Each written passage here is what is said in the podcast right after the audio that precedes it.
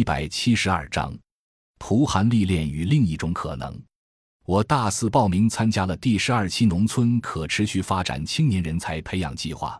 开始了在山西永济蒲寒乡村为期一年的驻点学习。蒲寒乡村社区有三千八百六十五个农户会员，在地域上涵盖了永济市蒲州、韩阳两个镇的四十三个自然村。同时对接了永济和运城的八千一百户城市消费者社员，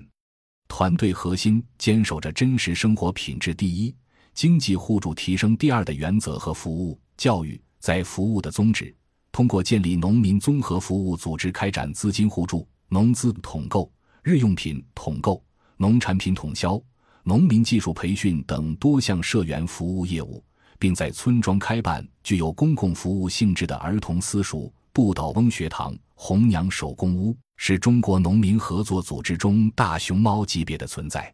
在蒲寒乡村的半年，我主要参与了蒲寒乡村儿童私塾、不倒翁学堂以及合作社统购统销业务。在这个过程中，见识了综合性的农民合作组织的力量，看到了理论和现实结合的可能，也通过在参与各项业务时不断的反思和总结，让自己获得了成长。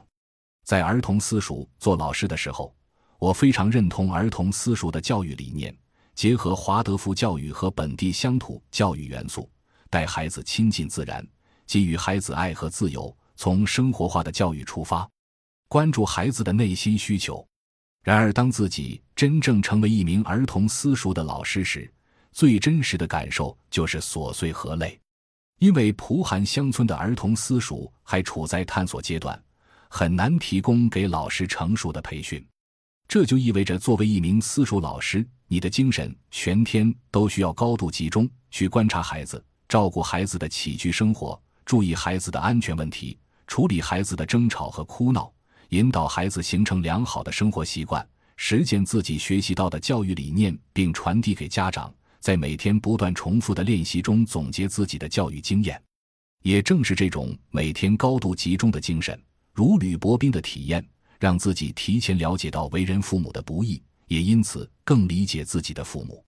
除此之外，通过自己反思和学习，会慢慢觉察到孩子身上的不良习惯，并不是这个孩子天生的，而是从家长身上或者家庭环境里带过来的。也就会明白郑老师说的那句：“教育家长比教育孩子更迫切。”也就慢慢能够从更客观的角度理解孩子。其实，每个孩子身上出现的那些大人看起来不可思议的行为，都是孩子在理顺头脑里混乱世界的过程。孩子价值观的建立是需要不断尝试的，老师和家长都需要给孩子足够的空间，尊重孩子自己的成长节奏。参与不倒翁学堂的工作时，每天跟村里的爷爷奶奶打交道，跟他们在学堂读《三字经》、猜谜语，锻炼身体。两个月的互相陪伴。见识了乡村里老年人的活力，也见识了郑老师说的乡村里藏龙卧虎。有些不爱说话的老人会剪漂亮的窗花，有些缺了门牙的老人张口就是一段快板，有些走路颤颤巍巍的老人唱起蒲剧来抑扬顿挫，有些七十几岁的老人踢毽子可以踢几十个，有些不苟言笑的奶奶表演的小品让大家捧腹大笑。但是老人第一次走进不倒翁学堂的时候。可不是这样的。做了一辈子农活的老人，一开始是非常不好意思当着众人表演节目的。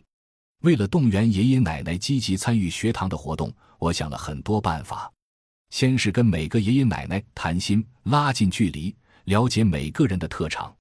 了解之后，给每个爷爷奶奶布置任务，让他们每个人负责一个板块。退休的老教师杨爷爷教大家念《三字经》。头发花白的兽医爷爷带大家练八段锦，爱唱歌的玲玲阿姨带大家唱歌猜谜语，其他人就每个人记住一个拍打动作，然后教会大家，带大家一起做。我自己就勤快地帮爷爷奶奶打扫卫生，认真地听爷爷奶奶聊家常故事，主动积极地在学堂组织多元的活动。为了让爷爷奶奶大胆地唱歌。我还专门去打印了很多爷爷奶奶只能记住只言片语的老歌，比如《东方红》《大海航行靠舵手绣金匾》等，放大字体教给他们学唱，在他们开口唱时给予热情真诚的鼓励。通过这些努力，我很快获得了爷爷奶奶们的认同，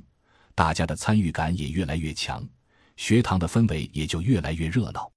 跟着蒲寒的辅导员参与年货统购，更是让自己见识了乡村工作者工作方法的灵活多元。在登记统购信息时，辅导员面对不同家庭的不同需求，总是能根据生活经验和工作经验给出恰当准确的建议。面对不熟悉的社员时，辅导员能够通过亲切的话语和贴近社员生活的信息，迅速地跟社员拉近距离。通过真诚的沟通和恳切的建议，迅速跟社员建立信任。带着年轻的新同事下乡的时候，经验丰富的辅导员不仅会将片区内各个社员的家庭情况和关系网络讲给新同事，还会通过带新同事入户，耐心的讲解农户的不同态度传达出的信息。这种乡土社会里最常见的传帮带，能够让新同事迅速的成长。除了统购产品。辅导员入户时的工作是多线开展的，登记统购信息之后，还要跟进社员家庭种养殖信息的变化，随时对社员信息进行更新，实时了解社员的需求动态。每个辅导员都是一幅活的乡土社会资源图。通过参与蒲韩乡村的工作，我开始反思在大学里学到的三农知识。我在蒲韩看到的农民合作社是非常有活力的。有层出不穷的问题，也有游刃有余的解决方法。而我作为一个学农的大学生，考试重点里的那些合作社的原则、框架、政策、背景和演进，根本没办法告诉我如何把那些拗口的议事原则落实到每次会议中，如何解决合作社内部的纠纷、资金互助、统购统销这些名词如何能落实到实际工作中，让合作社社员理解和接受。如何利用合作社中的盈利部分支持公益项目？如何在事实上完整地进行合作社的二次返还？这些在现实生活中亟待解决的问题，对我来说是完全陌生的。这些经验是需要通过实践操作和反思总结才能学会的，而我的大学并没教我这些，我只能在乡村的工作实践中张开身上每个毛孔进行吸收，吸收小伙伴们的智慧，吸收农民的智慧。吸收合作社工作人员的智慧，吸收乡见前辈的智慧，将其他人的经验与自己的实践相结合，来重新建构自己的知识体系。在蒲寒的驻点，除了给我带来了工作上的历练，更多的让我看到了生活的另一种可能性。